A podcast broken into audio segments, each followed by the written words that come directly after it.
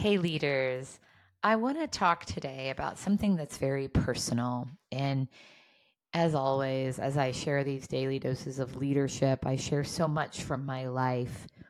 I've been talking so much over the last year about really reconnecting with what I want and I need and communicating clearly what I want and I need so much of the time I'm just reacting to what others want to need. And so I'm being very purposeful about slowing down, checking in with myself, and being honest about what I want and I need.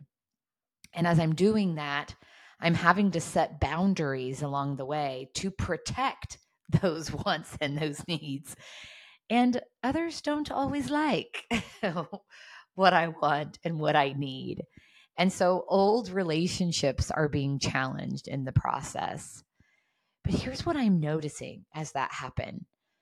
Relationships are being challenged and some people are even falling away and relationships are changing, but what I'm noticing is that's creating space for what I do actually want and need in my life. And so it feels really good.